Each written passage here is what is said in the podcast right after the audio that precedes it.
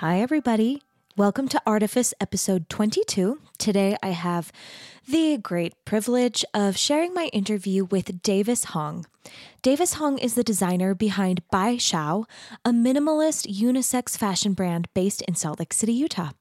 With over eight years of experience, Davis's distinct style has shown to stand out amongst crowds. The brand focuses on sustainable multi seasonal jackets and tops.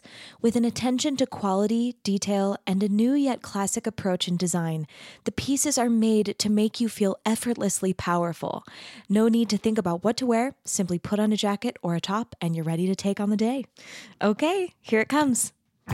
Sometimes art feels like magic, pure, visionary. And sometimes it's brought to you in part by focus groups and algorithms. And the makers of art are no different. We're creatives, sure, but we're also salespeople. We need imagination and imitation. We need deep, meaningful connections. But we also have to network. Yep, even if you're an introvert. And that's my point. Balancing vulnerability with veneer is tricky, and it's a struggle we don't often share. So let's share. I'm Emily Merrill, and this is Artifice. Today's episode of Artifice is brought to you by Vocal Mist. Vocal Mist is an incredible tool for singers, actors, public speakers, teachers, team leaders, and anyone for whom vocal health is a daily necessity. The latest findings indicate that using a nebulizer with isotonic saline can actually help your vocal cords create sound with reduced pressure. Featuring a removable face mask and USB rechargeable lithium batteries, Vocal Mist is an accessible way of getting rid of dry mucus, alleviating allergies, and keeping your voice working easily at any time of day.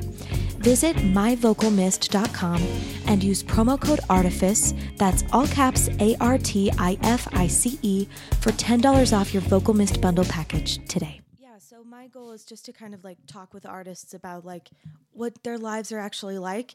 I feel like so many of the things that we do as artists are like so isolating and like Yes. kind of mysterious. Um, so that's that's kind of my goal. We can go like wherever you like whatever you want to talk about. Um, you want to you want to get started? Sure. Okay, Yes. great. Um, and I'll I'll like I'll record like an intro where I like read your bio later. Okay. Um, so normally I like to kind of just start from the beginning. Um, where did you grow up? I grew up here in Salt Lake. Okay, great. In Or, Salt Lake. Well, you're in Lehi. So. in Lehi. You're from Lehi? But no, I'm in Salt Lake. I'm I'm from Salt Lake. oh yeah. Oh, we're in Lehi today. I see what you're saying. I was gonna say that's so random. Um, okay, so you grew up in Salt Lake. You you were born here and you grew up here. Um, so I like to talk with people about like, you know, just how did you get into like your creative stuff? So like when you were a little kid, were you drawing? Were you doing creative writing? Do you play music? What were you up to as a child in terms of Yeah, like so- creative stuff? yeah, I actually started with drawing and visual arts. So Cool. it kind of transitioned into uh, fashion. Yeah, uh, great. pretty easily, which is Yeah. nice. But Do, yeah, do a lot of fashion designers start out doing drawing? Is that do you think that's normal? I don't normal? think so. No, Yeah. not a lot because a lot of well, not a lot, but many designers that I meet, they say, "Oh, you know, I can't sketch it out. Like I Yeah. Hmm. have this idea in my head, but I can't Represent draw it, it, yeah. for you, but I can create it for you." Interesting. So when you were a child, what kind of stuff were you drawing?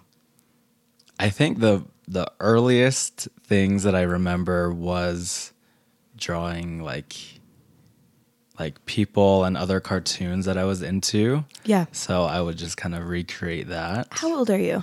I'm 26. I'm 31, so we're like I'm a little bit older than you. Um, yes, please be comfortable. And there's, I also look at this cute bowl. I got, just got this from Anthropologie. Oh, nice. I'm so obsessed with it. I've been looking for a little bowl for mints for like months, and I found this, and I was like, I'm buying this little bowl. um, yeah, I I I used to draw like I I had like this um like contact paper, Oh, huh. and I would like or you know like the like sketching like tracing paper. Oh, yeah, yeah, yeah. And I would like trace like the covers of like VHS, like Disney Oh, yeah. VHSs. and then like after I traced them, I was like, you know, this is how this feels. And then I would like try to replicate it on like regular paper. Uh-huh. Um, so you were you were drawing like cartoons.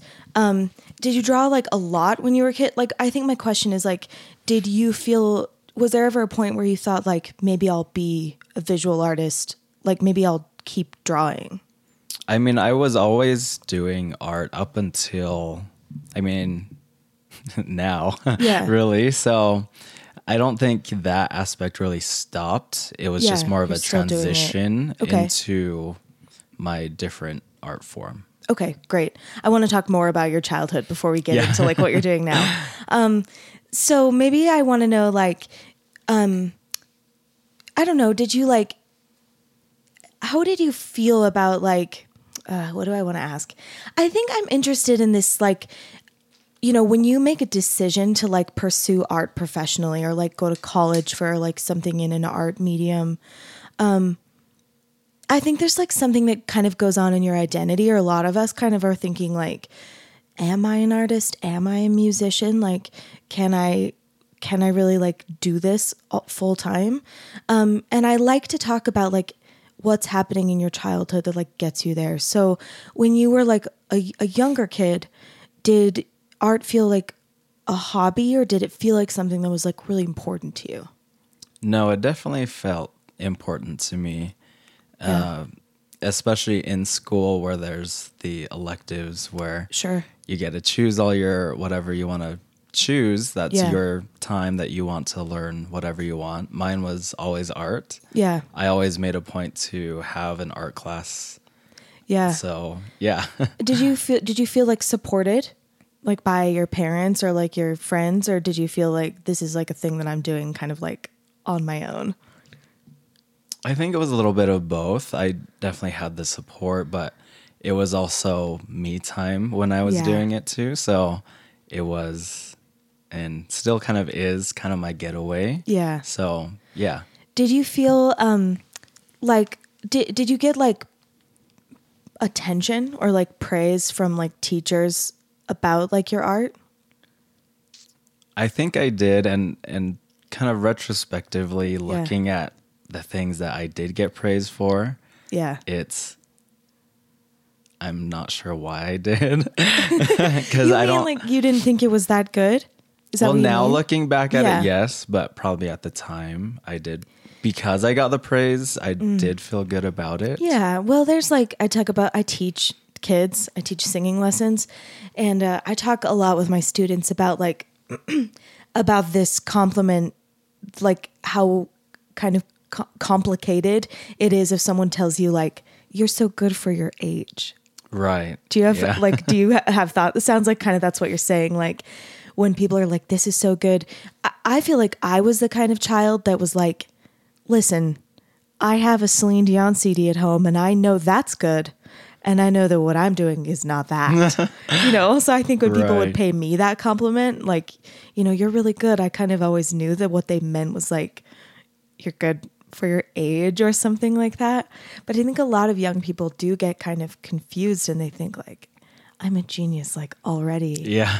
Um, did you, f- I mean, I- I know that's kind of like a heavy thing that I just said, but did you feel like, like a gifted artist as like a, as like a child or a teenager? I think it definitely came naturally. And as I grew up a little bit more into, I think, my adolescence, I realized that it is a skill that I have to Yeah. develop. And so, because of that, I it kind of pushed me to work on it more. Yeah. Is there anything else you want to say about like I mean usually when I'm talking with people about kind of like this first part, like what happened before you were like I'm going to maybe make this my profession. Is there anything else you want to say about like the origins of creativity? Like do you have any kind of like philosophies about like where creativity comes from, where like artistry comes from? Um or any stories you want to tell about like you know what you felt when you were kind of like nurturing um your young artistry and your creativity um anything else you feel like we like are leaving out of like the first 18 years of your life I don't think so. I think for me, it it for sure came kind of naturally. Yeah. But developing more of my skill set is, I mean, it it's like anything else. You have to build it up, and you you have to learn. Well, so. what what's the story of that? Like when when did you say like starting to really develop your skill set? When did you feel like you were doing that? Did you start like developing your skill set like before graduating from high school? Yes. Yes. So how did you kind of like make or did you make the decision of like I need to work on this? it wasn't a conscious decision, I think. It was just me exploring more art forms Yeah. and, and just that I was drawing, you know, with pen and ink or You're pencil. mediums, And yeah. so then expanding into like pastel or, you know, paint and Yeah. and things like that. So just exploring the different Yeah. mediums helped me kind of develop eh, my skill set. And you do you feel like that kind of happened like sort of naturally like you just started to get like bored so you were like I'm trying more stuff or did you have teachers or anybody saying like you should try ink or you should try pastels? I think it was not necessarily teachers, but in class they had, oh, well, we're going to be trying this medium today or for this week. And so Okay. just in Yeah. exploring all of that, I found Yeah. the ones that I liked. Did that feel like so I this is another thing I've been like I've been on one about this with a couple of my students recently. I I, I try to talk with them about like when you're young and you're in like a class, like when you have like a teacher, when you're when you're a kid maybe or you're a teenager, so I think especially if you're in like a school class. Um I think a lot of students or like young people don't take like ownership over like the the the art that they're making. They feel like this is an assignment, I'm just like completing it and they don't kind of feel like they are making art. They just feel like they're like doing an assignment. Like maybe they feel the same way about it that they feel about like their math homework. Um and I I as a teacher like I really noticed the difference between the students who like I think are they're doing the things but they're doing them kind of like do you know what I mean without like without feeling ownership? Yeah, yeah, I I understand that. Where the students who have a passion for it, Yeah.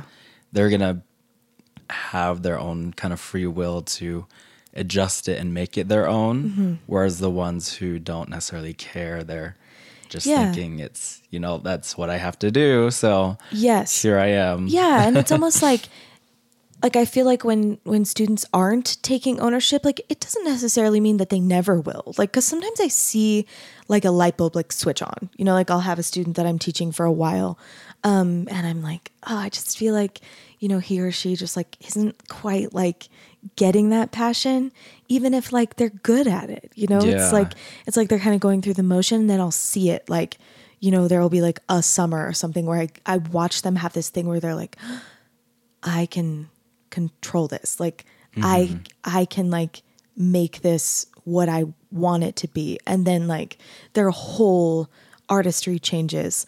Um and so I think my question for you is did you always feel like kind of that ownership or or maybe was there sort of like a time when that shifted for you? I think I always felt it. Do you- That it was yeah. yeah. is do you think there's something like like how how did how did you do it how did you know or like what do you think it is about yourself that like let you kind of have that thing where you're like i can be creative here even though this is like an assignment or something I don't know. I think it was just like I want to do what I want to do. So yeah I, I i did an interview yesterday too and afterward i was just kind of thinking about it and like just you know chatting with my husband last night and um are you in are you into like um personality tests a little bit. all? I don't try to put much Yeah. thought into them, but i know that they've been like proven to like not be like people will answer the questions differently um but i but obviously like our personalities are are different from each other like Right. obviously there's something like whether or not the test measures it. Um, but I think I wonder sometimes if like some of this thing that we're talking about with like taking ownership is like a personality type thing versus like an artist type thing. But what do you think? I don't think so. Really? I think there's commonality, but I don't think it's a personality type Yeah. per se. What do you what do you tell me more? or maybe like Um, I should clarify that like I don't think there's maybe like one type, but I do kind of think like maybe it's not like oh I'm creative, but like I'm kind of have like a like a stubborn independent streak. You know, like it's maybe just like the independent child or the child that sees like him or herself kind of like as an adult or like equal to adults is going to be the child that's like this is mine. But what do you what do you think? I think it's different for everybody. Yeah. Because every creative person has their different reasons as to why Absolutely. they're doing what they're doing. And Yeah. so I don't think you can really box that in into Sure. kind of separate categories. Yeah. So I think we Yeah. I think we I think we mean the same thing. Um why did you why what was your reason? Like you said everybody has a reason. Like why do you feel like that was something that was important to you? for me, it was always, like I said, my own time. It was me time. Yeah. And so as I grew up as well, it kind of became my coping method as well. Yeah. And so that was my time for What were any you coping with? Were you like re stressed? well with yeah, with anything if Yeah. Mm. I was like upset or you know angry or I mean even if I was happy. Yeah. Like you know that would be my like- go-to to release any Right. any You expression. process Yeah. through through creativity and through art. Cool. Yeah. Cool. So you're in high school, you're starting to kind of like experiment more with um, different mediums. What about like the content of like what you're creating? Like, were you always drawing? Were you, t- did you tend to like want to draw figures or like, you know, were in addition to experimenting with medium, were you also experimenting with like composition? I think I've always had a fascination with people. Yeah. and so I've always done either portraits or um, in high school I did this whole whole thesis with hands. Cool. And so it was yeah, it's always been a fascination with people. Yeah. And just because there's no you can never replicate something with a person Hmm. whereas a scenery you can always kind of replicate it a little bit. Yeah. So, in people, that's where I think it's always unique. Yeah. So I, I think that's always been there. Yeah. Do you do you want to say anything else about like like what interests you about people? I mean, maybe is there something like farther in than like people are unique? Um, If there's I not, mean, that's okay. uh, Just just the whole aspect of people. I mean, we're so interesting.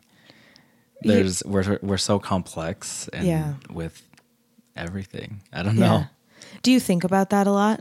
Like, is that something that like I think in recent years it's been more present. Yeah, me too. Yeah.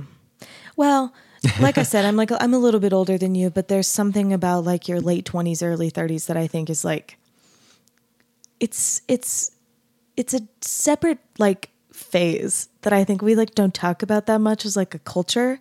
We talk about like, you know, kind of coming of age and like you know, moving out of your parents' house or like going to college. And then we talk about like middle age.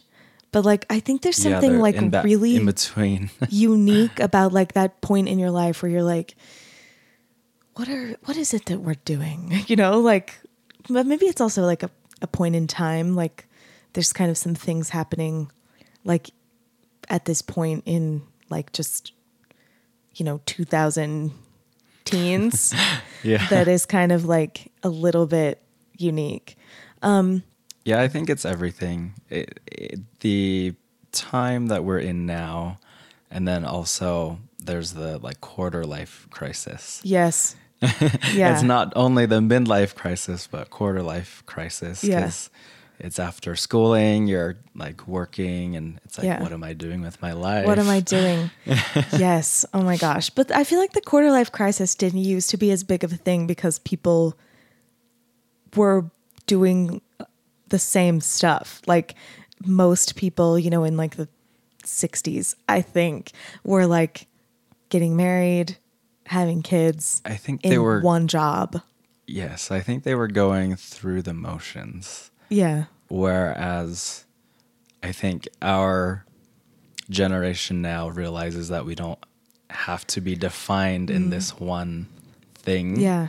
or follow this timeline Yeah. that's been happening for years and years. Do you think for our generation, the quarter life crisis will just totally replace the midlife crisis? Potentially, I don't know. I've never thought of that. Like if the midlife crisis is happening because people like did they weren't having a quarter life crisis? like they just like went Yeah, through it and then in midlife they're like, "Well, who am I? What am I doing?" We're j- we're doing it like preemptively. maybe, yeah, I don't know. I guess we'll see. I I've always kind of assumed that we would always have another life crisis, I feel like but I culturally like this this kind of generation that we're in is more like self-reflective than like maybe some previous generations have been. I think so. I, I mean, I think that's like I don't think that's just like a thing I'm saying. They call the the generation of people who are like in their late 70s, early 80s right now, they call them like the silent generation. Like there's not a lot of like communicating, like reflecting. Um, and then like our parents would be like what Gen Gen X. And then there's boomers in there too. I don't know. I but I know that they call like the like the the generations that's like much older like the silent generation. Um And I think that a lot of that has to do with a lot of the wars. I think you're right. Well, I think that's like the research. right. That like there just wasn't there like was such scarcity of everything like you know, I mean like literal like material scarcity um if you were a child in like the depression um but also just like a scarcity of like time and like everyone's under such stress that like it's totally indulgent to like think about yourself and like It, it is very philosophize. indulgent. Yeah. but it's also important. Like, I mean, I think that like the the kind of space that we have as like people kind of in our age group to be thinking about like what am I going to be best at? Like what should I do that will like let me contribute like the most you know energy to the world or things like that. I, I wonder if like there's something kind of a little different and maybe like maybe we won't have like the one crisis and then the next crisis, but it'll just be like a a consistent like checking in. like what am I doing? Potentially, yeah. I don't know. Well, and I think the reason for that is that people they go through the motions. They're going, they're uh, right out of school. They're working, getting married, having children. They're going through the motions, and they're realizing that they're not necessarily fulfilled. Yeah. and that's where their crisis The, comes. you mean the midlife crisis? Yeah. Yeah, Yeah. yeah, Yeah. Right. So if you are waiting to like do some of those big things and you have that crisis when you're 25, 28, maybe you don't have to have it later. Maybe, hopefully. I guess I we'll know. see. Yeah, we'll, we'll follow out. up in 20 years and see how we feel. Okay. So, um, did you go to college? Yes, so I I went to school for fashion. Okay, great. How did you decide that? Like, how did you get in? How did, how did you get into that? There's certainly a story we're missing in there. So uh, somewhere in I think just the end towards the end of high school, I was still doing my art. I kind of had this question for myself of what am I going to do yeah. in college? You know, obviously that's always Yeah. the big question after high school. Yeah. So I was looking into art, but then I didn't necessarily want to be doing art because of the whole stigma of a starving artist. Mm. But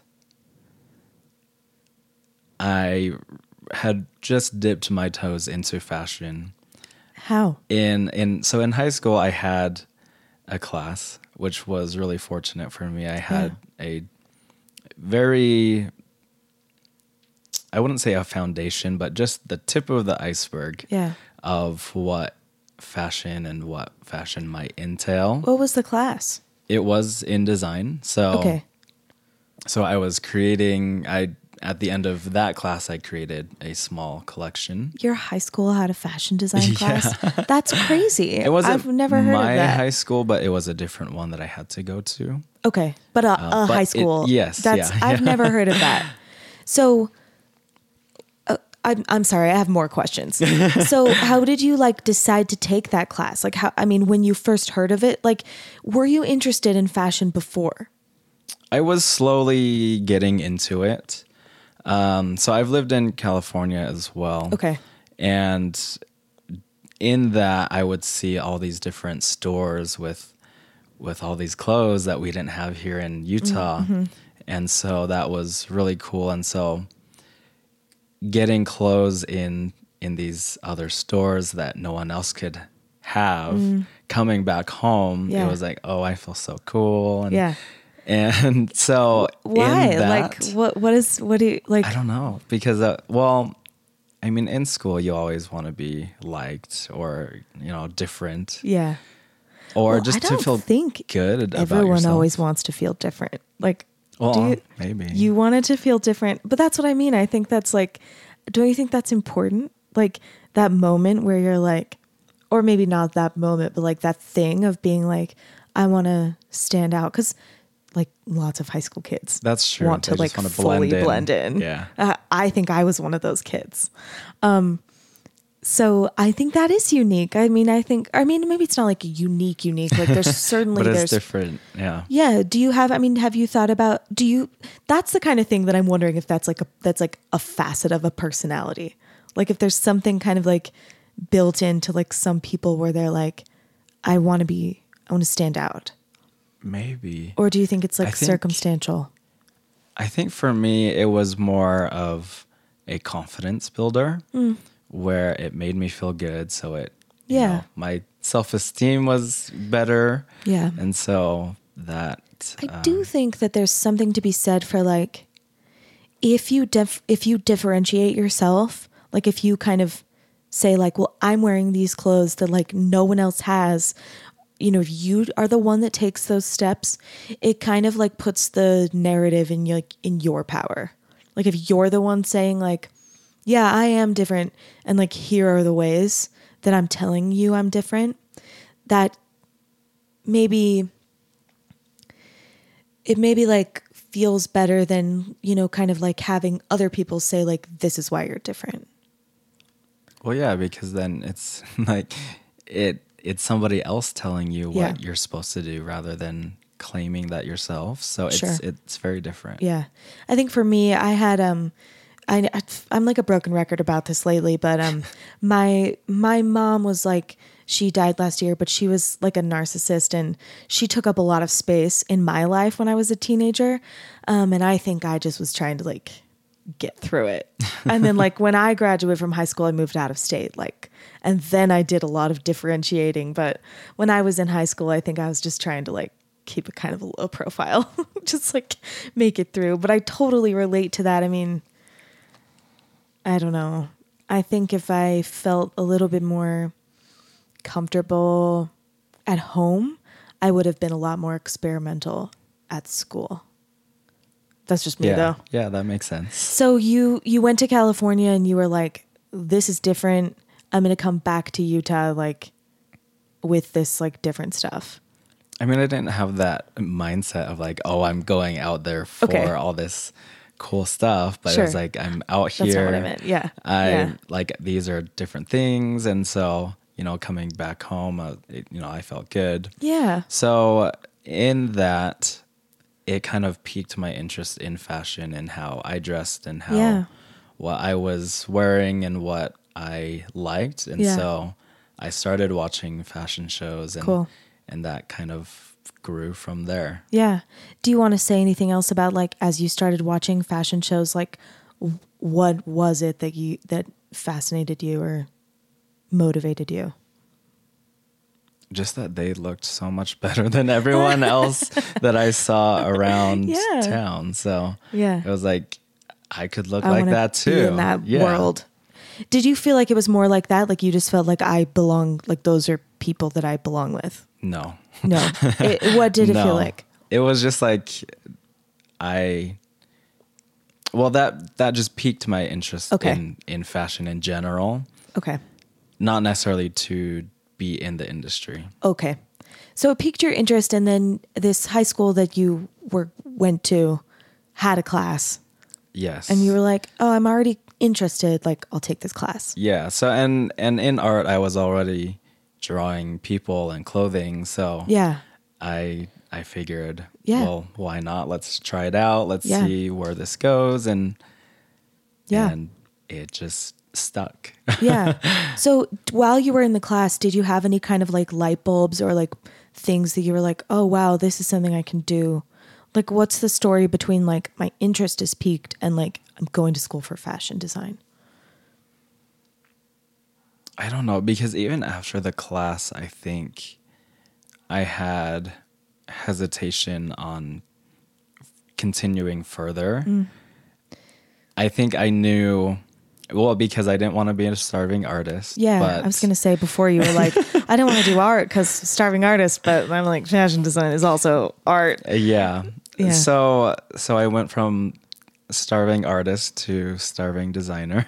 Yeah, um and and I think I I felt more okay with that Yeah. because I think I developed more of this passion for fashion. yeah, And I, I hate the I hate the term hate passion rhymes, for yeah. fashion. But yeah. Love it. That's Um, so funny.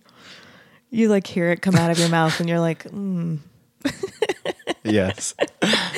but I developed this passion for it and and it just stuck and I mean, I haven't stopped since and Yeah. so here I am. what do you think about like the mythology of the starving artist? Like, do you think? Sometimes I think like we have this cultural, like, idea of a starving artist, and I I know a lot of artists, as I imagine you do too, and a lot of the artists that I know are not starving. They're maybe not. I don't know that they're starving any less than like some of the friends my age who have like other kinds of degrees. I think millennials are starving, kind of. well, yeah, us millennials in general, are are starving. Yeah. Yeah. I would agree. But Um, like I I think a lot about this idea of the starving artist and I get so frustrated about it because I think like it discourages so many young people from being creative. Um, well, and I think that's just lack of education. Right. in in just that people don't know what their options are because in creative fields there's so many different So jobs many jobs. and i mean you say the term fashion and there's i mean hundreds and hundreds of different jobs Well, fashion is everywhere, right? Music Yes, is the same way. Like when when people are like, "Oh, there's no jobs in music." It's like, when was the last time you were in a place where there wasn't music? There's music everywhere. It's Yeah. everywhere. So like, yeah, there are jobs in music. Like, do you think all of this music you're hearing is made by like Justin Timberlake? It isn't. Right. There's like tons of people you've never heard of making their living this way. And fashion is certainly the same way. It's it's everywhere. Um so yeah, I think you're right. Like this starving artist is a fear that we have, but it's not real. I do think that when the starving artist thing like really comes true, it's because people are focusing. I mean, a lot of the time, I think it's because people are focusing on fame. Like the thing they want is fame yes versus like a career in their art field. i think so too but i think there's always been this idea of if you are going to make or if you are going to go into a creative field, it's very difficult to make it Yeah. or to make a living from yeah. it. But do you think that's true? To an extent, Yeah. yes. What do you think? I mean, to it it's different for everybody and their idea of making it. Yes. And so Like, is it fame or is it, It- paying right. your rent? Right, right. Yeah. So it's it's a little different for everyone and kind of what their goals are and Yeah. and it it just depends. Yeah. Yes, I agree. There's definitely more to it. It's a it's a false binary. Yes. This like starving artist, rich famous artist, like the the middle the middle artist is like the most common maybe. I don't know. I don't know. I think if if artists are starving for long enough they switch careers. They do mm, something else. Uh, they do something else, but if they're in it, they'll always come back. I think you're right. Yeah, I think you're right. But that's like a hustling artist, you that's, know? that's true. I, I Yeah. think that's every artist. Yeah. Every person. I Uh, mean, like, yeah. if you're a business person, you're going to go through the same thing. If you're doing like a tech startup, you Yeah, know, any sure. kind of entrepreneur, honestly, probably even like, you know, if you're like an orthodontist and you're like building a practice from scratch, you know, we all like, That's true. we're all starving at the beginning. we're all like, That's true. we're all yeah. building from nothing. um, okay, so I feel like I interrupted you when you were you were starting to tell the story of how you like landed on fashion design as a degree. So you said you were kind of like you were thinking like it, just you can tell Yeah. it. it's your story. yeah so i i ended this class in in high school and i think it might have been my last year or second to last year um, but somewhere in there i decided i you know i do like fashion i've i enjoy the designing the creating all of that so Yeah. let's kind of push that a little bit further see if Yeah. it goes anywhere and so that's when I decided to go for schooling for college for Yeah. fashion. Okay, great. And did you did you still have like a question in your mind of like, let's see what this is, and then like maybe I'll switch my major? I think so, but I think after my first couple classes, Yeah. I did feel like, oh, this is something I do really like. Yeah. So I don't think I can really turn back at this point. Yeah. Where So, did where did you go yeah. to school? I went to Salt Lake Community College, and uh, that is the only fashion degree that is Yeah. available in Utah. Okay. So yeah, Um, Are there any stories you want to tell about the time that you were in college?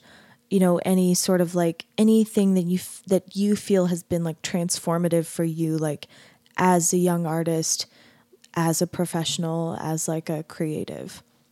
I think the biggest thing when I first started school for it, I would hear about all these people who are like in the field Mm. and doing it and and making all these cool things. Yeah.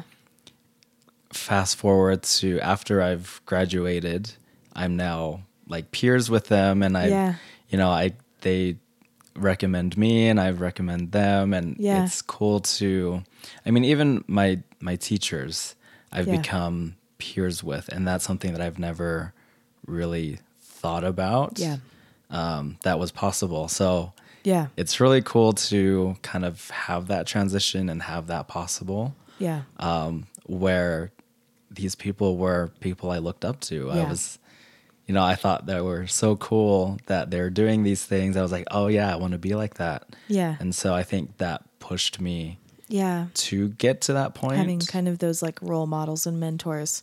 yeah, That's something that I think is really powerful that's maybe kind of unique to art like university programs, maybe business, but like you know, if you're if you're taking like um you know, if you're like an if you're like a history major, your history professors like their career is a professor. Whereas like your fashion design professors are designers who are teaching. Like I felt like that. I have a degree. I have two degrees in jazz studies, like the music, jazz, not dance yeah, and uh, I think that's something that's really that's. Don't you think that's kind of unique? Like when you fi- when you graduate, your teachers stay in your community as people that are peers and colleagues. Does that make sense? Like you're Yeah. not like leaving them at the university. Like they're in they like teaching is like one of the things that they do, but like they're a designer. Yeah, it's Like- really cool. Well, actually, one of um, my classmates, she ended up graduating, and then she ended up teaching at the school. Yeah. Uh, And- several of people that I went to school with are now Yeah. like adjunct faculty at where I went to school. Yeah. Well, I think for artists, like artists who are teaching, like most of the time, I think, or or a lot of the time, teaching is just like this one thing, but they wouldn't say to you like, I'm a teacher. Maybe they'd say like, I'm a musician. Like I'm a fashion designer. Oh, I teach. Do you think that's true?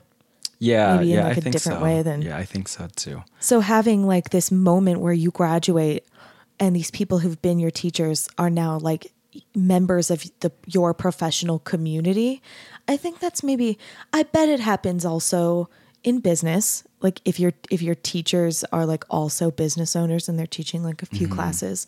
And then maybe it also happens in certain kinds of like sciences where like Yeah, your science, professors kind are of still medical. doing research. I know some in like psychology or like Yeah. things like that as well. Yeah. So it's not as uncommon, but it, you just don't really think about it. And I think as artists, we collaborate more. Like, maybe I'm That's just true. wrong, but like, do like psychologists collaborate I professionally? don't I don't know that they would collaborate, Yeah. but I feel like they would probably at least talk about their issues Sure, or sure. you know. Yeah, yeah, yeah. I just, I, I do think there's something kind of unique about how artists transition from students to to peers with their teachers. It's kind of special. I I think. I mean, that's been my experience. Like watching your teachers really become like I mean, for me, it's like, you know, you're sharing a bandstand. Like it's hmm. very like like a literal like an actual collaboration. And I imagine like if you're putting together like a you know, a show or something, maybe that would be like a little more collaborative because our jobs are like project based Yes. Yeah. where like instead of like I have an office and I stay here, like we're kind of all we move. Anyway, um, okay, so when you graduated, like, will you talk to me about like how you started, like, you know, kind of coming into your own as like, you know, having your own like designs that you're marketing and selling, or like other things that you're doing to like earn income so like yeah just kind of how did you get to like from graduating to like where you are now There's been it it's been a lot. um so I mean during school as well we have internships available with local places. Um you know there's things from the theater to like costume shops to you know everything. yeah And so in the internships, and I think in in most creative fields, you have internships where you learn the most, or maybe a lot more than you would in school, because you have that firsthand experience. yeah And so I actually kind of started my internship before Yeah. I started school okay yeah which was kind of a good um, transition from high school to college Yeah. because I was already getting that firsthand experience. And then going to school, I was, you know, I had already learned about it. So Yeah. I was like, hey, I already know this. Like, I've got this. I Yeah. know exactly what we're doing. And it was kind of that reassurance back in my internship. So I interned at a, a costume shop where we were making custom costumes for people. cool And a lot of my experience was from that as well. But then going to school had my good foundation. yeah like for tech technique and Yeah, stuff like that yeah So now post graduation, I'm still learning. I'm still learning today. of course yeah we all we always always are And that's the thing that I think a lot of people don't understand either is that you finish school, but there's always so many more things that you can learn about. And then es- hmm. especially in the creative industry, I think there's a lot of hush hush about everything and and how things actually work. yes and no one really wants to give away like their secret hmm. but it's really not. I mean, it is a secret because no one talks about it, but it's Yeah. not that. It's. I wanna talk about it. Well, right. Yeah. Like I know I fully agree with you, which is like one of the biggest reasons why I want to have these conversations because they're not they're like this mystique around artistry is so unnecessary. Like and I I'm I would like for there to be more artists and like more creative people. I think it's important and it like helps our world and our society to like function better. Um and I feel like if we talk about like what is it actually like like you know like sure maybe you don't want to talk about like your like you know p- secret recipe to success but like you know like certainly we can talk about like what it is like how our businesses work For sure. how our industries work so what what do you think or like what were you know just continue Yeah, I don't. Well, in school, and and I've hear this about a lot of dis- design schools that they teach you how to create these things and how to, you know, make a garment, but they don't necessarily teach you how either the business side of it or production or you know manufacturing or all Yeah. these different components that are necessary yeah to create something. Um, and there's always that kind of void of, uh, and and I think that that's where the question of what do I do now comes up because you're not getting you have a foundation, but you don't know how to get to your next step. yeah And so there's that kind of in between time where you have to figure it out yourself or somehow get that knowledge and Yeah. you just have to figure out how to do that. what has that been like for you It, it's been a lot of research. Um, I think for the first couple years after graduating, I was just doing research Yeah. nonstop. Yeah. And and that's just because no one that I knew of in our industry here locally yeah knew what to do or knew Yeah. how to do it. Or if they did, they had already left and they're like, oh, well, I did this on my own. Yeah. So you can do this on your own as well. So Yeah. there's this sense of pride in that as well. And that, and that's kind of goes against of what we were talking about in this collaborative Yeah. industry mm-hmm. we there's a lot of people who are very prideful Yeah. in what they do. Yeah. So they want to do everything themselves and mm. and if they do find success in their their own they don't necessarily want to share that. And i think mm. that's where a lot of that secret comes what do you think about that? Like how do you feel about it? I personally don't like it just because you, well, in my experience, you can grow together. Yeah, it seems dramatically unproductive to me. like really, really unproductive. Yes. And so I don't I don't understand why I I understand why they do that, but Yeah.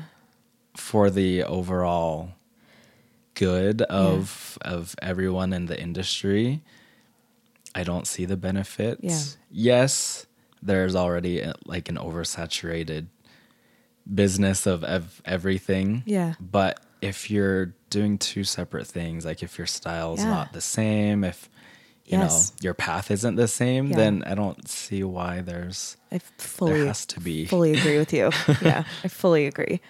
Um yeah, do you think that any of that is like caused by the fact that we live in like a small city? No, I think that's You everywhere. think it's everywhere? Yeah. Yeah. No, it definitely is. Yeah. Yeah.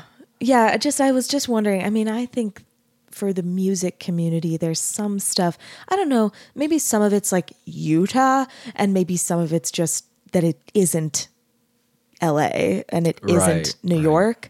Um, you know, it's just the fact that it's like anywhere kind of small might be the same.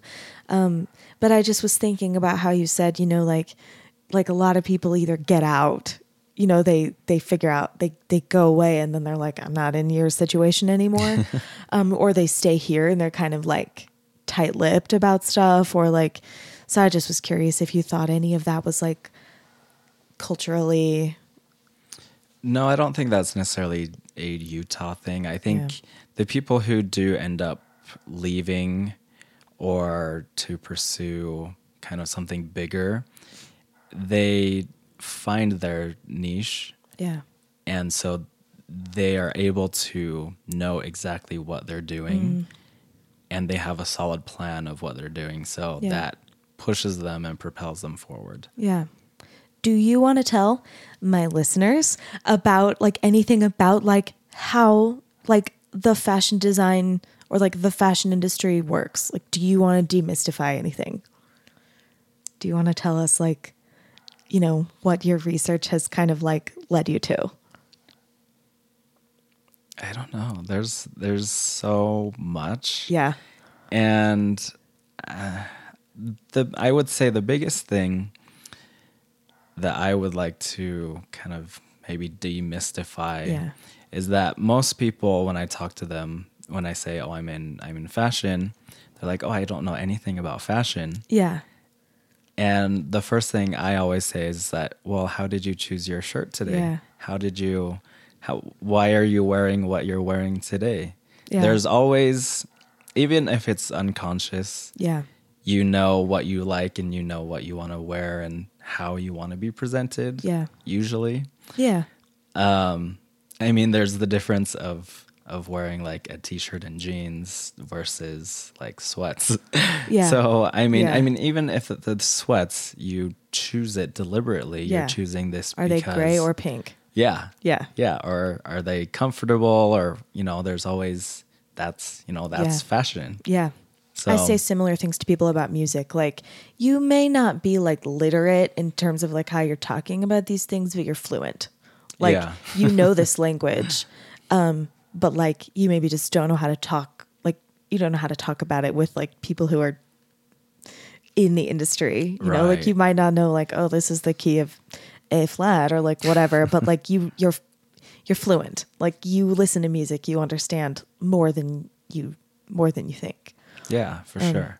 I, I so I interviewed Rebecca Fenton. She was like my first episode. Um, and uh, one thing I talked about with her that I'd also like to just ask you, I think maybe you know, there's so many different types of art, um, creative professions, and I think there's something. There's maybe like a across like a a, a similarity between music and fashion design, which is that like it's kind of inherently designed to be like commercial. Not to say that there's not like avant-garde in both in both, but like I think you go to a store and buy clothes and you buy music in maybe like a different way than you like buy acting.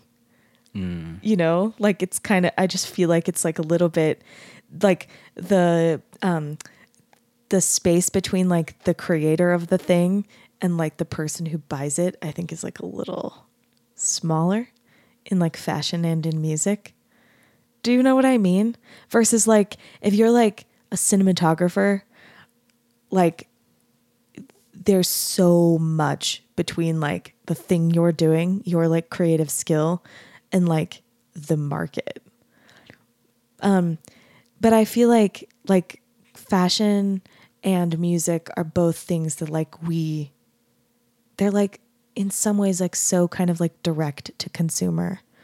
Um, but do you have any thoughts, or maybe just like they're functional in like a different way? Um, but like, do you have any thoughts about like?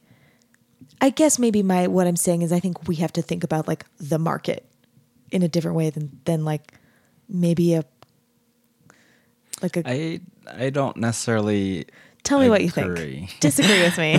Let's have a conversation. So I'm at the end of the day, it's still a business. Yeah. in any profession, it's going to be a business. If you're selling either a service or a product Yeah. to somebody, it's still a business. Yeah. At the end of the day, you still have a market, you have your demographic. You just need to know who you're marketing towards Yeah. and who you're selling to. How how I I mean I think I'm agreeing with that. um, uh, how do you how do you do it? Like how do you think about that? How do you think about like the market, you know, trends? Like how how does that kind of intersect with like your personal like design aesthetic? So for me, I kind of my premise of my brand is that I'm going for a, as sustainable as I can. There's never going to be a hundred percent sustainable environmentally brand. sustainable, Yes, yes. yeah. I mean sustainable in that I can be working in it as long Mm-hmm. as I can as well, but it, environmentally sustainable. Um, and with that, I am designing things for multi seasonal. And so I don't necessarily look at trends a little bit, but I kind of go for more of a classic style Yeah. in in that you're going to want to have it for Yeah. a long time. Great. And I think for me that creates that sustainable, you know, you're not going to be throwing it out every Yeah. 2 months because Yeah. it has a hole in it or it it just shreds up or whatever, Yeah. you know. And then it also creates a sustainable business Yeah. for me as well. How did you get excited about like the idea of sustainability? I think the the thing that piqued my interest in that was uh, it's this documentary about this factory in Bangladesh that it was this old, really old building. It was essentially a sweatshop. It burned down, and so all these workers were were affected, and their families were affected, and it was at this cost of their lives because they were producing all these Yeah. garments for people but at the end of the day they were the people Yeah. or they that They were- was the cost Yeah. because we were paying so little for their garments Mm. that they were producing they ended up having to pay Yeah. and so with that that was one aspect. The other aspect is that the more clothing that I got, the more clothing that I was creating, my closet filled up as well. So Mm. I'm like with this whole big closet of clothing that I don't necessarily wear or, you know, it's just sitting there. Yeah. But I don't necessarily want to throw it away because that goes just in the dumpster. But then I didn't necessarily want to donate it either because most of the donated clothing ends up in landfills anyway, unfortunately. Yeah. yeah. So, in looking at that, you know, it's very sad. If you see the images, if you see them, you just see piles and piles mm-hmm. of clothing, and it's just like this big mountain. And Yeah. I think that is moving in itself. Yeah. So that that has kind of pushed me towards the Yeah. sustainable aspect of it as well. Yeah. Um how do you feel about like I mean, if your intention is for people to buy like fewer items, is that right? Like kind of fewer items overall and items that they keep longer? Yes. Do you feel like any sort of worry about like like the sustainability of like your business or do you kind of think of it like there's so many people like Yeah, for sure there's always new people. yeah, there's always new people. And I think for my brand, because I keep it more minimal and classic, yeah. it's going to translate in most wardrobes. Yeah. And so there's going to be always a referral or, you know, Yeah. like, hey, check out this brand. Like, I've had this for like five years yeah. and it's still going good. And Yeah. so people are always asking, "Oh, like what are you wearing?" If this is if Yeah. that's something they like, you know, they're going to want that as well. Yeah. So, I don't necessarily think that's it it, it is a factor, Yeah. But not necessarily one that I worry too much Yeah. about. I mean, there's a lot of people. Yeah. There's a whole lot of people. Um, I do think it's interesting. Like, I don't know. I mean, maybe I just like am missing something, but I think it's interesting that like when you first started being kind of excited about fashion, it was about like differentiation, and like your aesthetic now is like not about that. It still is. Okay, It still is. tell me It's- about it. It's classic, but there's a modern kind of twist to it. Well, I don't think that's what I mean. I mean like between people. You like um like I think I think like so you're not interested so much in trends. Is that right? Sure. Yes. So I think like maybe I'm like oh, Davis, I'm like I'm deeply ignorant. You got to tell me. Like I don't know about the fashion industry, but I think like maybe trends are about like people always like looking different from each other. Like looking different like I mean, I know how that sounds, but like because it's always new, it's like this is the new thing. Like are you wearing it? Um like having lots of options so that like individual people like are dressing differently from each other. Um but it sounds like you're excited about like classic like classic looks that are more like um like maybe they're individual to you, but like if a lot of people are wearing them, then they're kind of like similar on those people. Does that make sense? Kind of. Yeah. So with trends, because everything is coming new all the time, you always have the people who are chasing the trends. Yeah. So in that, I feel like because everyone's getting the trends, they're ending up being They're the all the same. I know. It ends up like that. And I think in today's society, most people don't really dress as classic as they used to. Yeah. And especially our generation as well. You don't really see you don't really see that at all. What do you think So- what do you what do you see?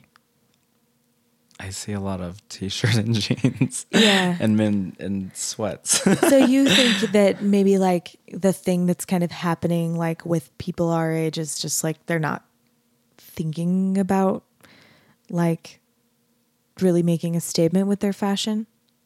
I think they are, but they don't know how to necessarily do it in a professional setting. Mm-hmm. And I have a few friends too that they, you know, they have their own style, Yeah. but it's very casual. Mm. And so now in the workplace, they're like, oh, well, now I need to get clothes. Right. But I don't want to look boring Right. like a secretary. Yeah. So I want to look, you know, I want to look like myself, but Yeah. how do I do that but in a professional way? Yeah. What do you think it means to like like look like yourself? Like what are your philosophies about how fashion like helps you tell like who you are? For some people it is that way, but for some people it's just it's just clothing to protect their body so they're not Yeah. naked, you so know. So I think I mean for So, the people who but- do like feel like fashion is important to me, like telling people who I am. Um, like, do you have thoughts about like? I feel like I'm not like asking the question right. So I mean, you want to make like classic silhouettes. How do you how do you feel like you're addressing or or you don't have to be. Like you could be doing something different. But like do you feel like you're addressing like people's need to be like totally individual? I think so because in my clothing as well, everyone that I'm, if I'm doing like a shoot or if I'm doing a show or anything, if I'm dressing them, I'm always dressing them a little bit different. Mm. Um, and it will look different on everyone as That's well. very true. So Yeah. I don't think that I think that's what makes my designs a little bit more unique as well just Yeah. because they are versatile in that they can be kind of worn different ways, but Yeah. also they do look very different on different people. Yeah. Do you want to just talk more about your aesthetic and like just I'd love to just hear like all the things you're passionate about. So like you talked about sustainability, but what about like the actual designs? Like what are you excited about? Yeah, so I primarily do jackets and tops, shirts. Um, so right now I'm kind of in the process of creating this collection where it's multifunctional in that you can wear it as a shirt or you can wear it as a jacket Yeah. as well as kind of wearing it in different ways or styling it a little bit different. Um, and I think that's the biggest thing in that you can style it very differently. Do you mean like with accessories or do you mean like just how you like what you layer it with? Yeah, just what you layer it with. Um, because I'm only doing jackets and tops. Yeah. Um, you know, your pants or whatever, your bottoms Yeah. can look, Skirt or Yeah. pants or whatever they are. it can change the look completely. Yeah. Okay, I see what you're saying. So you can you can dress it up, you can dress it down. It can be like Right, you can wear it to work, you can wear it like out after work. Right. right. Yeah. So it's Yeah. it's really functional like but also like beautiful and interesting. Yes. Cool. yeah. So Cool. it's meant to be worn. It's meant to be your go to every Yeah. day. Well, I, I like what you said. I mean, I, f- I feel like you were starting to say, maybe I interrupted you, but I do think that's something like, you know, I definitely feel like I have like several different wardrobes and it's a problem. I really hate it because, you know, I mean, I teach and I wear like certain clothes and then like, you know, I I'm not teaching in a university anymore, but for the past several years I was teaching like at my private studio here at my house and then I was teaching at BYU um and then I'm playing like party band like wedding gigs and then I'm also playing like gigs that are more kind of like serious and they're like m- my like art that I'm showing and I feel like I need a different wardrobe for like each of those things. Like I'm not going to wear the same thing that I wear to teach at BYU to perform to front a wedding band. You know? And I'm not going to wear like the sequins that I wear to front my wedding band to teach like a 12-year-old in my house.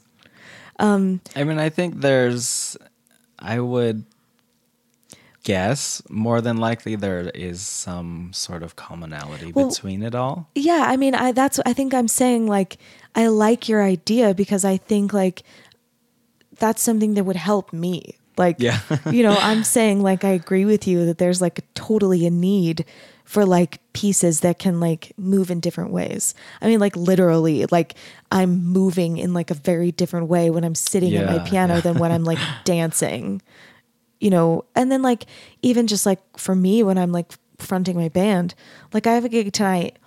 Um, I'm in charge of the PA, so like I carry in this like giant subwoofer. Like I have to wear pants, Yeah. so that I can like like crouch down yeah. and like yeah. Um, it's and I think I, you know everybody's jobs are are different. I think my job probably has a greater amount of like variety than some people's jobs do in terms of like what I need to like wear in order to function. Um, but I I think this idea of like you know pieces that people can like take they can move with people as they're kind of like going about their different parts of their life that's certainly something we need Yeah, for sure. Well, and I I think that's something that people just don't think about. yeah They, I think most people, you know, like yourself, you know, I need this for this occasion. Yeah. And that's that's all. But you can kind of cross it over. Yeah. I mean, I'm So- gonna wear. I'm wearing. I'm wearing what I'm wearing now to my gig later. I'm wearing black jeans and like a white top, and uh, I'll probably put on heels and some earrings, you know? and lipstick. You're gonna carry all that equipment with your heels. No, I'll bring them. I'll change into them. I'll I'll put on the heels like three minutes before I start singing. um, but yeah, I mean, my solution is like wear black and white. Yeah. I mean that You can't go wrong with You it. You can't go wrong with it. I totally agree. It never goes out of style. Um, okay, is there anything you want to talk about in terms of like marketing, like your experience with marketing? That's something that a lot of creatives, I think, really get Struggle a with. pit in their stomach about. Yeah. What do you think? I think it's definitely easier now with social media. yeah. Well, Well, easier. it's great that you feel that way. easier, yes, but it's also a lot of work. Yeah. Do you want to like do you want to say anything about like your experience? Like and I don't I don't mean like you if you want you can say like what you actually do, but I I think I think I'm more after like your feelings, you know, like does it do you feel like do you do you get like feelings about it?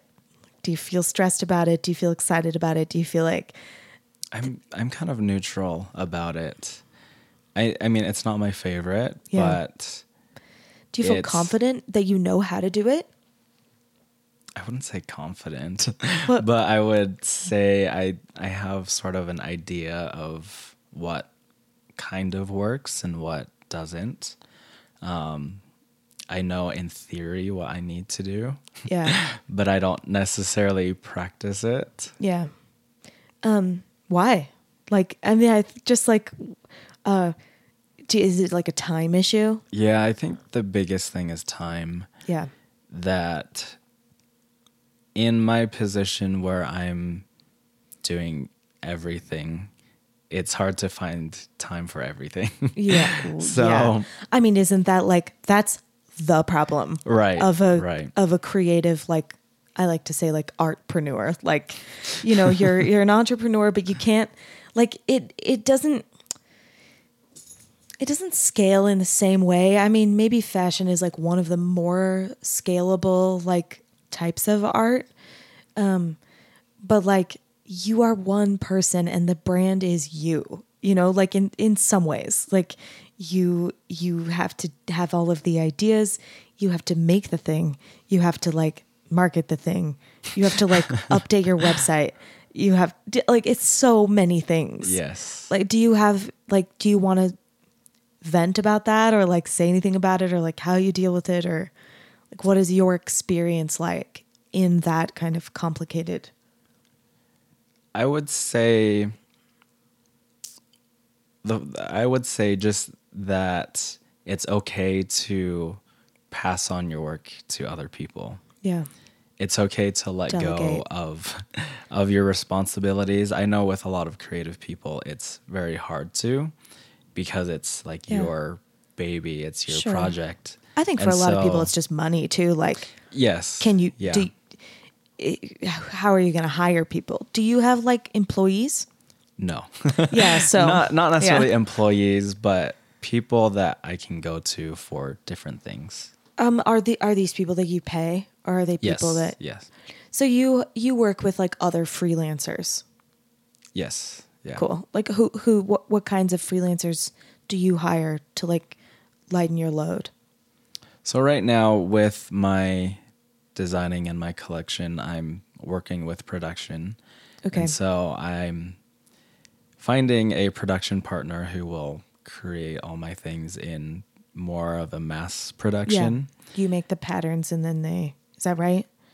So I I design it. I'm working with a rough pattern myself, then that goes to a pattern maker Okay. who makes it ready for production.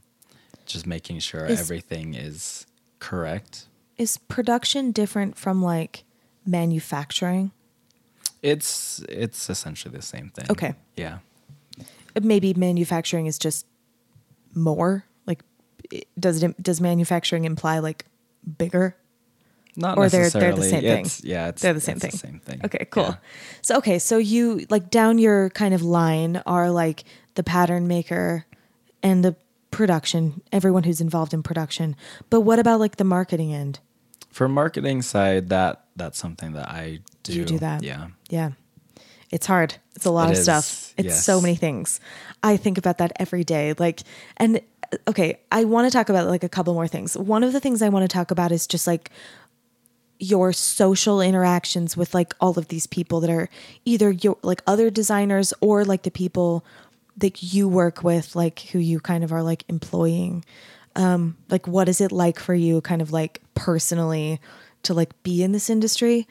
Um and then i want to talk about like you know this kind of idea of like how we put ourselves in our art. Um what was i going to ask you? Oh i oh here's what it is um i get like really ticked off, like really peeved when um, I'm talking with other musicians, or like I'll be way more peeved if I'm talking to someone who's not a musician and they're like, you know what you should do? If they start a sentence with like, do you know what you should do? I'm like already mad uh, because I just think like I work sun up to sundown. I'm never not thinking about it. I'm have my hands in so many projects like I'm working on so many things. The research, like the sheer research, you know? Um, and when someone's like, oh, well, you know what you have to do? I'm like, you better be real careful what you're about to say to me because, like, I I always take those with a grain of salt for sure. I don't and I don't necessarily mean to be rude, but I just don't really listen to them. oh, I don't, I mean, I find that when people say those things, they're never saying something new. Like, they're either not saying something new, like the thing they're going to say to me, I'm like, really? Like, I've never thought of that. yeah, like I should go on American Idol. Wow. No one's ever said that to me before. Um, or, you know, people will say something that I'm just like, think it through, buddy. Like, Yeah. you know, like someone will say something like, oh, like, oh, well, you just have to network. And I'm like, what does that mean? Like, what do you think that means? And then, like, I know, I mean, I wouldn't actually respond this way because I, I think it would Well, be yeah. rude. but I'm, but if I, but if I, if I said the things that I wanted to say, it would be like, oh, really? How? And they'd be like, I, I don't know.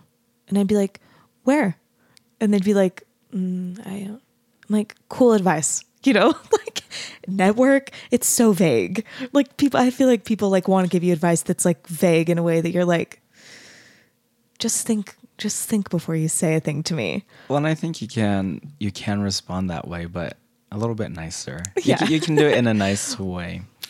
I'll also say these five years between 26 and 31 might make you grumpier. May, maybe I feel like I'm already grumpy. you feel like but you're already grumpy.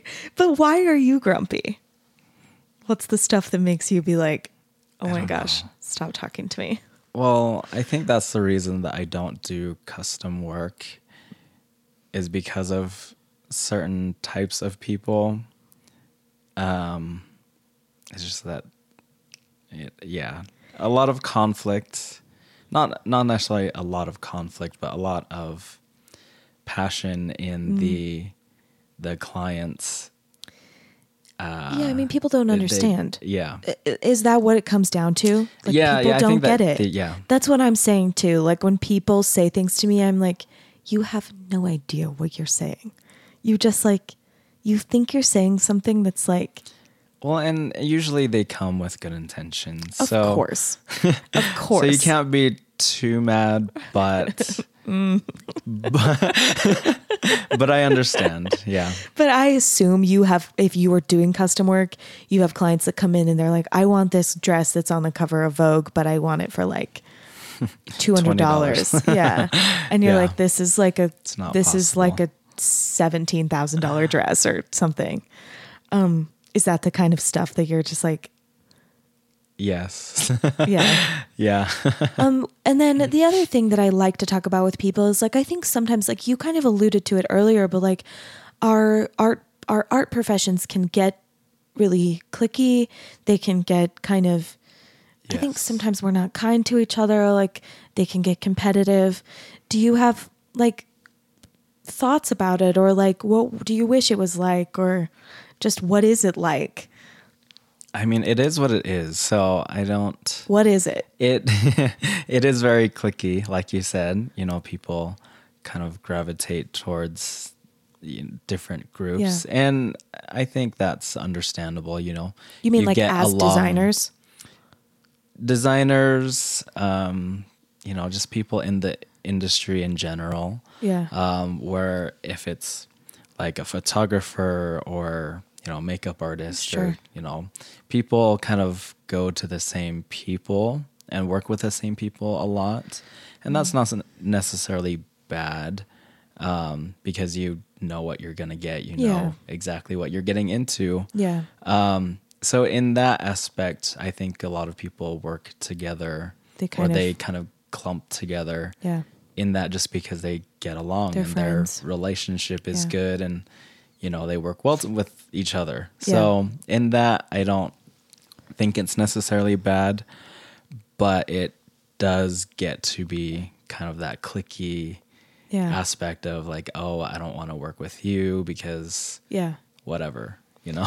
Yeah. D- how do you like how do you feel about it? Like do you feel pretty like and I don't mean like just that. I just mean kind of like whatever. I mean any other things that are happening in terms of like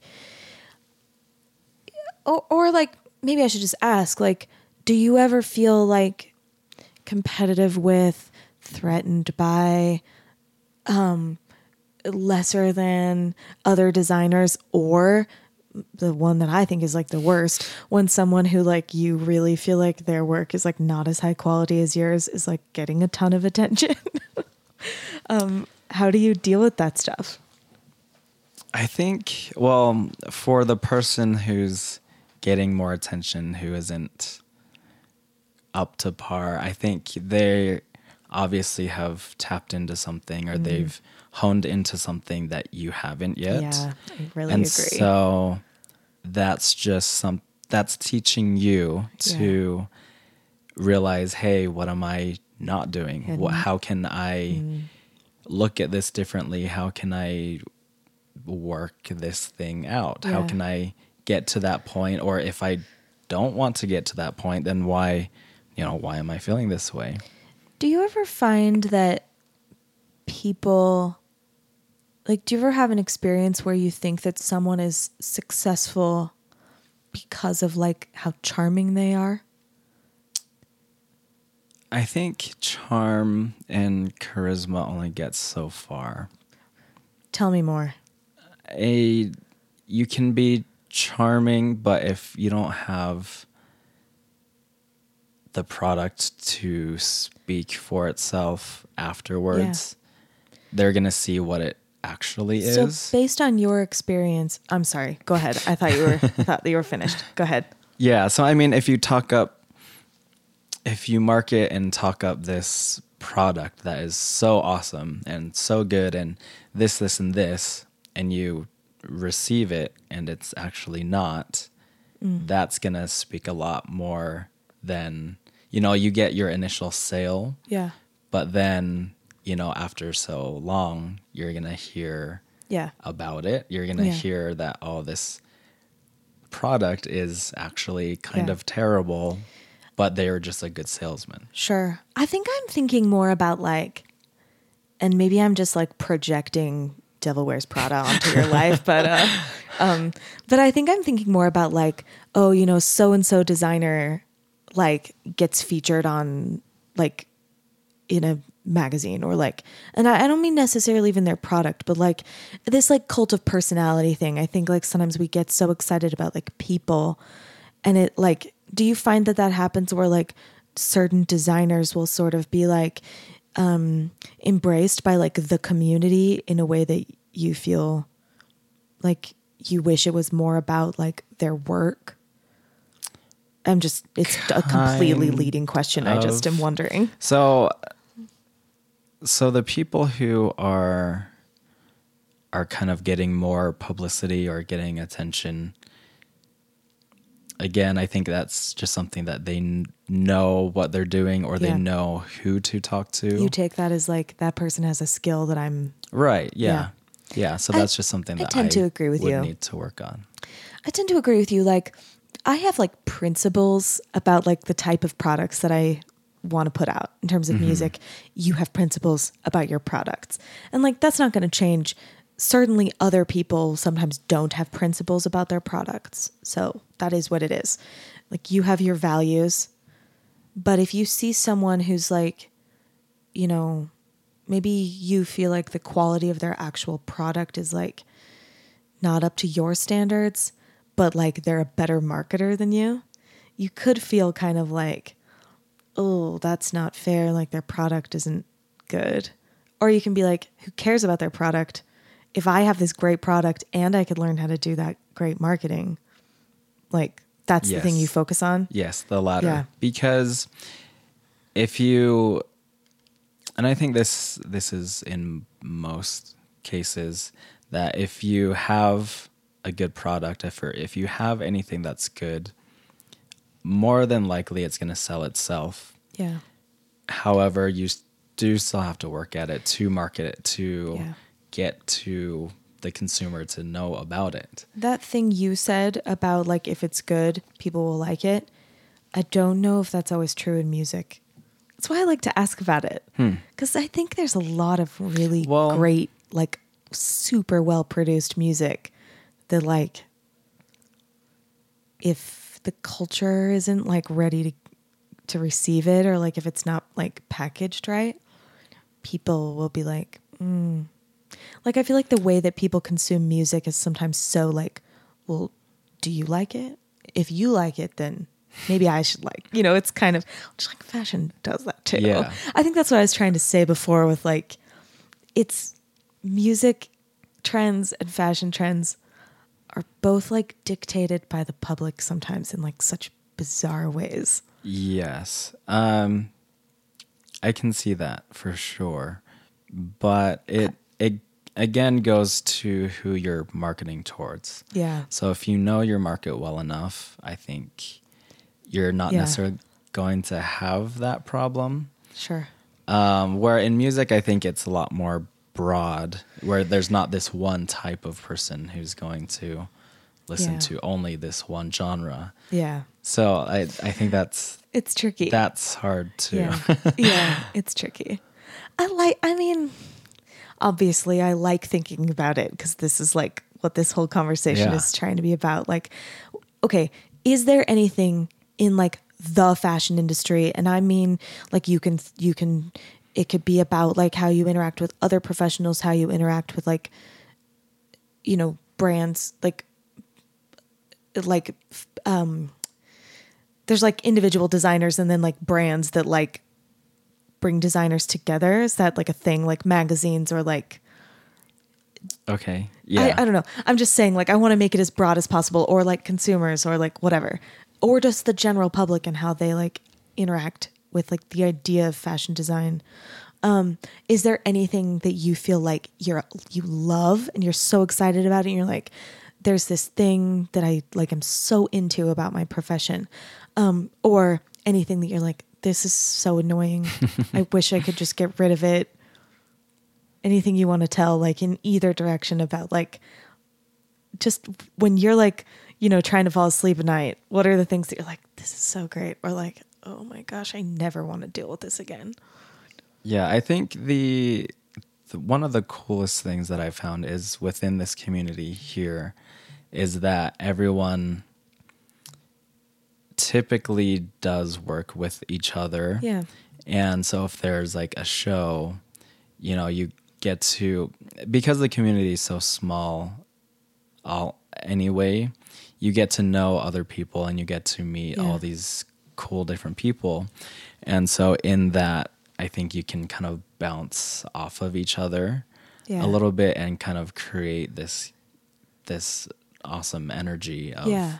just creativeness. yeah i think that's what i meant by collaboration like it's not so much that maybe you're working on a project together but like this collaborative like we are salt lake city fashion designers and like we all are doing our individual thing like do you do you feel that way like Kind of there's a yeah. support in that community And I think, That's great. especially with um, the sh- the fashion shows that are produced here, um, in that there's that community of hey, we're putting on a show. Like, Yeah. do you want to be involved? It's pretty know, it's- inclusive. Yeah, Yeah. yeah, And is it inclusive of like new new designers?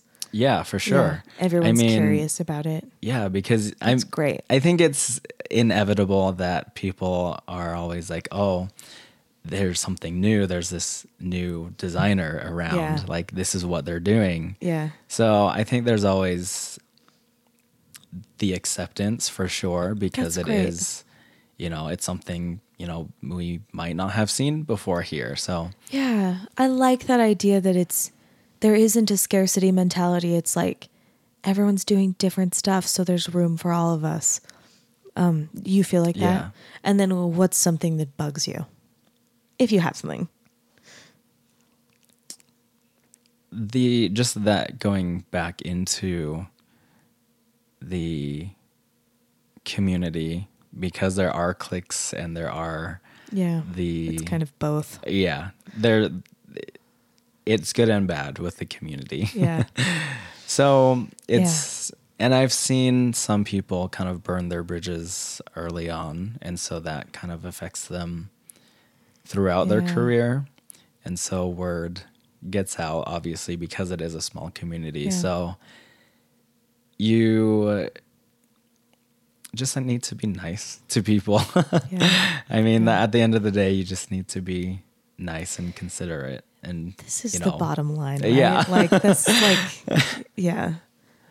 Yeah, although I do see like this is something that has made me personally feel cynical uh when I see people who are not nice, like really pulling ahead. Like kind of crushing other people to get ahead. That's something that like makes me I have like I just like refuse. like I just like Yeah. will not participate in it, even if it means like I don't get ahead because it's just like too gross. Right. Yeah, I see that, but then they only get so far. You think there's they they kind of plateau. yeah Here anyway in Salt Lake, Yeah. I I see most people kind of plateau. yeah you can't you can't keep getting ahead if you're kind of like Yeah. uh There's skeevy. only so many stones yeah that you can step on. only so on, many bridges you can burn yeah Yeah. Um, okay, last last kind of thing. I want to talk about like how you like personally interact with like your profession. Do you have imposter syndrome? Do you like ever feel like do I belong here? let me let me I'd love to know about I it. mean, there in any creative field, you're you're going to have some insecurity, yeah. and for me, I try to i- when I do have that insecurity, it's usually brief. Um, only because I will kind of look at it more of an, in a positive way, where why am I not feeling like this is good enough? Or if it's not, I need to work on it better. And so if it's not at that time and I need to be public or, Yeah. you know, showcase it, Yeah. you know, you do have to Yeah. sell it. Yeah. so you need to act like you have the confidence, Yeah. Even though it might not be up to mm-hmm. what you think it might be. Yeah. And of course, we're always our own biggest critic. Yeah. So Yeah. Anything else about like how you feel like your personal, like your, like who you are as a person, like affects or bleeds into or or like doesn't get into like your art. Like how much of you is in it? How much of you are like boundaried from it? Yes, it's from previous years. I think I've always kind of tried to keep it a little bit separate with my peers in the industry. But as more events and as I get to know more of these people, they've become my friends, not only my peers. Yeah. And so that line has kind of blended Yeah. um, and kind of blurred. what about like in your products? Like, oh, go ahead. Yeah. Yeah. and so I, I think there's there's that aspect for sure in my product it it's all me It's all you. Yeah. um especially you know like i said earlier it used to be my coping method i Mm, think it still is in many I struggle cases with that one. What used to be therapeutic is like your job now in this way that's like, yeah and it it still is. Um, I think it's it's a little bit different than music. Yeah. Where I I mean, if I hate something, I can create it in a way that you wouldn't necessarily think so. Whereas music, if you're writing a song about like hating something, you know, it's pretty apparent. It's personal. yeah. Well, except that I think a lot of like so you you wouldn't say the same thing about like a novelist, right? Like a like a novelist, like an author can write a book or like a you know, a poet can write things that aren't autobiographical. And I think a lot of musicians do that too. Like they write songs from like perspectives that aren't theirs, but like culturally we feel like musicians are their music uh in a way that like isn't necessarily true. yes. But I, I, I do I, agree with you that people kind of like it, there is less distance. I mean, especially for like a singer, there's less distance in between like the music you perform and like who you are, and that cri- like if someone criticizes the music, it's pretty like it's you. it's like they're- hate me. Yeah. But you don't feel that way if people criticize your pieces. I don't think so. No, because just like, it's It's not about you. Right. Mm, Usually, the bad feedback that I get, it, well, in fashion, it's always subjective.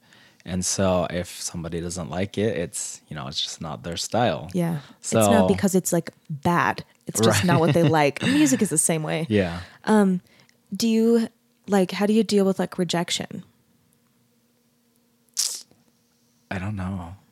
I create more. More you just make more stuff. Yeah. That's what I do too.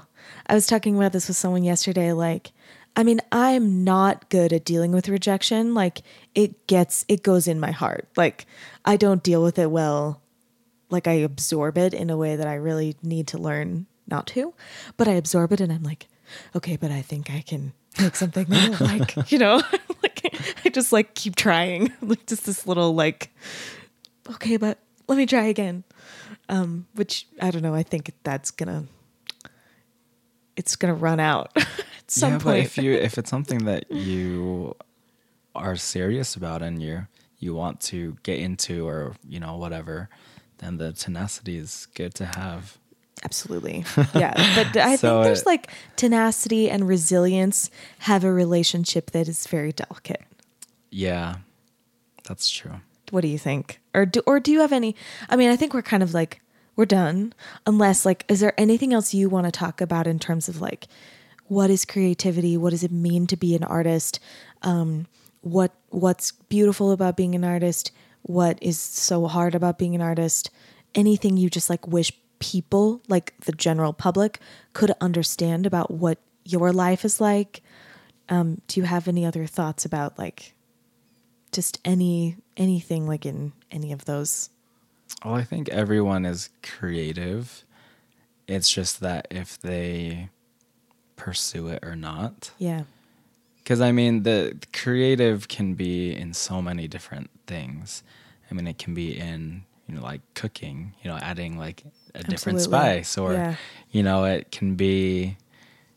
I mean, i mean you going can a be driving, like you can Yeah. go a different route. Like that's kind of creative too. So it's it's, it's or even anything. just like in your mind like you can be creative in like how you frame a situation Like, yeah, yeah. how you choose to see something like i think it's creative to take rejection or a criticism and be like well maybe like this clothing that i'm making like reminds this person of like some roommate they had that was like terrible. Maybe.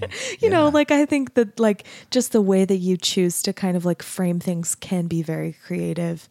I i've been thinking about that a lot lately like trying to just kind of be more creative in like how i interact with like ideas.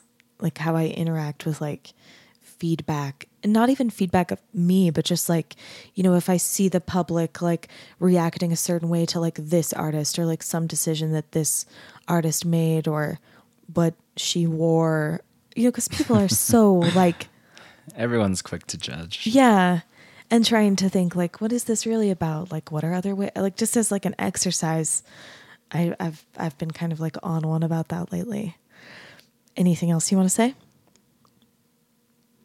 about any I of the things know. Yeah, I think we've covered pretty we much. talked we, we got to the depth of like your your passion as an artist your passion for fashion yeah, I think so. okay i have one final question that i ask everybody what's your dream collaboration or like your dream project See, I was thinking about that too, but I I just draw blanks. um, but I think my dream collaboration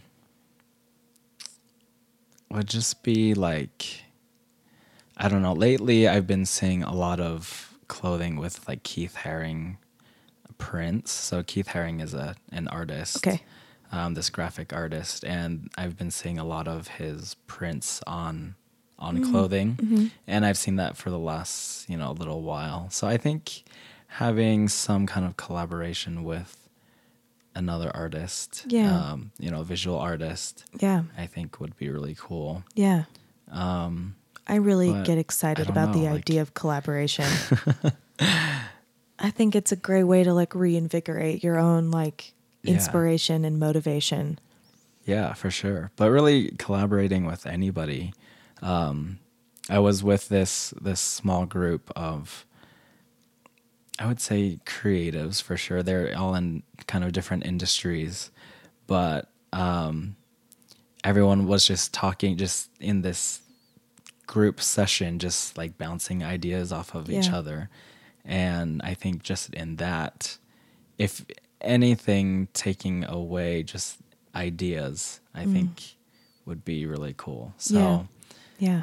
There's no You don't have like a certain model you thing. want to see wear your clothes or like a certain like runway show you to like want to be in or I mean, there's always the dream and there's the want, but I don't know that I would necessarily really want it. Yeah. That's how I feel about like American Idol. I mean, it's not the, it's not the same. American Idol's reality TV. But uh but yeah, I mean like you can think about like those kind of like big like fame things in the abstract, but like to actually do those things like would that feel good to me? Yeah. like would I like that? I'm such an introvert. I feel I'm shy, so I feel like I feel like a certain level of like like I'd love to have fans. I'd love to have like a healthy number of fans so that I could like tour and Yeah. fill up like a like a tiny room, like a hundred people. That would be awesome. Um, but who like love the music and feel like like know the words. mm, You know? But like do I want to play like stadium shows? no. You know? I don't. yeah. if we're being real be about it. Terrifying. I don't think I'd be scared of it. I just think I would feel t- so tired after. I'm You know? sure. Yeah. I would just feel drained.